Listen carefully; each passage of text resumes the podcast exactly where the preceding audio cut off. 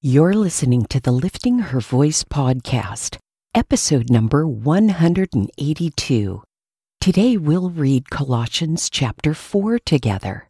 In this closing chapter, Paul encourages us to pray, to speak graciously to others, and offers some final greetings.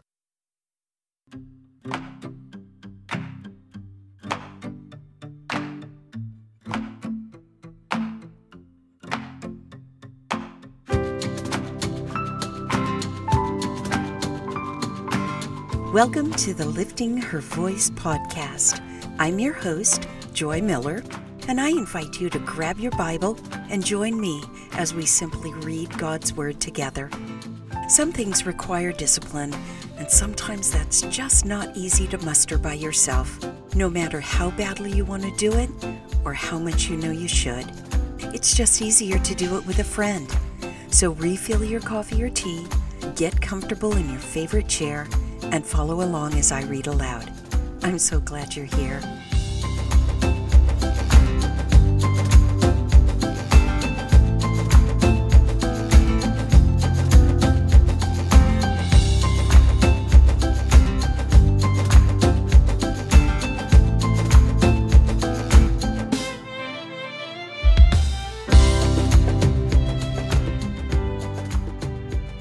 I'm saying it again. Congratulations on completing another book in the New Testament. What did you think of this little book? It was a heartfelt letter, wasn't it? I mean, Paul made some very serious points and passionately described Christ's honored position, but it was full of love for the Colossians, too. Did you see the similarities between this book and the book of Ephesians? And how about those false teachers who were scaring the Colossians with the claim that a person had to have some secret knowledge in order to attain salvation? Boy, I'm sure glad that's not true. What was it that Paul said in chapter 2, verses 9 and 10? For the entire fullness of God's nature dwells bodily in Christ, and you have been filled by him, who is the head of every ruler and authority. And 1 15 through 20 seems to say all we need to know. He is the image of the invisible God, the firstborn over all creation. For everything was created by him, in heaven and on earth, the visible and the invisible, whether thrones or dominions or rulers or authorities. All things have been created through him and for him. He is before all things, and by him all things hold together. He is also the head of the body, the church. He is the beginning, the firstborn from the dead, so that he might come to have first place in everything. For God was pleased to have all his fullness dwell in him, and through him to reconcile everything to himself, whether things on earth or things in heaven, by making peace through his blood shed on the cross. As with all scripture, if we don't allow it to change us, we're just reading. Let me know how reading Colossians changed you at liftinghervoice.com, Facebook, Instagram, or Twitter. Colossians chapter 4 Masters, deal with your slaves justly and fairly, since you know that you too have a master in heaven. Devote yourselves to prayer, stay alert in it with thanksgiving. At the same time, pray also for us that God may open a door to us for the word, to speak the mystery of Christ, for which I am in chains so that I may make it known as I should. Act wisely toward outsiders. Make the most of the time. Let your speech always be gracious, seasoned with salt, so that you may know how you should answer each person. Tychicus, our dearly loved brother, faithful minister, and fellow servant in the Lord, will tell you all the news about me I have sent him to you for this very purpose, so that you may know how we are and so that he may encourage your hearts. He is coming with Onesimus, a faithful and dearly loved brother who is one of you. He will tell you about everything here. Aristarchus, my fellow prisoner, sends you greetings, as does Mark, Barnabas's cousin, concerning whom you have received instructions. If he comes to you, welcome him. And so does Jesus, who is called Justus. These alone of the circumcised are my co workers for the kingdom of God, and they have been a comfort to me. Epaphras, who is one of you, a servant of Christ Jesus, sends you greetings. He is always wrestling for you in his prayers, so that you can stand mature and fully assured in everything God wills.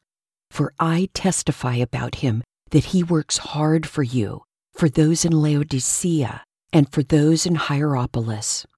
Luke, the dearly loved physician, and Demas send you greetings.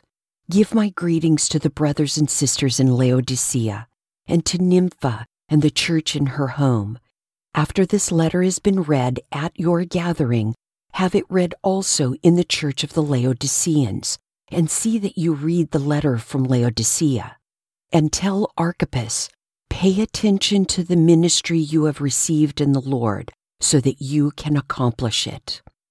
I, Paul, am writing this greeting in my own hand. Remember my chains. Grace be with you. So, if we look closely, we have another template for prayer here. And not just prayer, but devoted prayer. We start with thanksgiving, and rightly so. There's always something we can thank God for. And we're to pray for others and for the gospel to be spread. To me, the most interesting addition to Jesus' original teaching is to stay alert in our prayer. What do you think that means? The first thing that came to my mind was to go straight to prayer with the news of the day. Be alert to what's going on and then take it to the throne of grace. Now, we see some instructions on our speech to each other, too. Grace seasoned with salt. I always linger on the salt line. What does salt do? It preserves and adds flavor. So we are to speak kindly to each other while not overlooking urging each other on to good works, whether that be actual works or rightly dividing the word of truth. And finally, toward the end of the greetings, I caught something in my study notes that I had not seen before.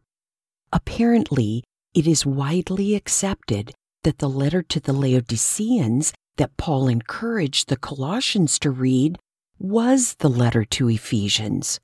I learned that the oldest manuscripts do not contain the words in Ephesus. Who knew? That's the mystery. How can I continue to see things in passages I've read over and over? Actually, there's no mystery. The Word is living and active. We'll see that in the book of Hebrews. We'll get there. Let's pray. Father, I thank you that your word is always relevant from day to day. I praise you that you are so vast that knowing you takes a lifetime. In this age of boldness and online anonymity, we confess there are times when our speech to each other is not gracious, Lord, and we ask your forgiveness for that. Help us to be kind while at the same time spurring one another on to good works. Finally, Lord, help us to stay alert and to be constantly devoted to our conversation with you. Amen.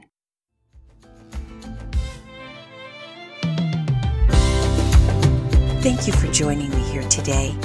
I pray God will grow in you what has been planted and watered here in this time of unprecedented struggle worldwide, we can look to God for guidance and comfort. Be sensitive to those in your circle of influence who need a word of encouragement and invite them to join us. If you like the show, it would be great if you'd give it a five star review. Don't forget to subscribe wherever you get your podcasts. See you right here tomorrow. Be well.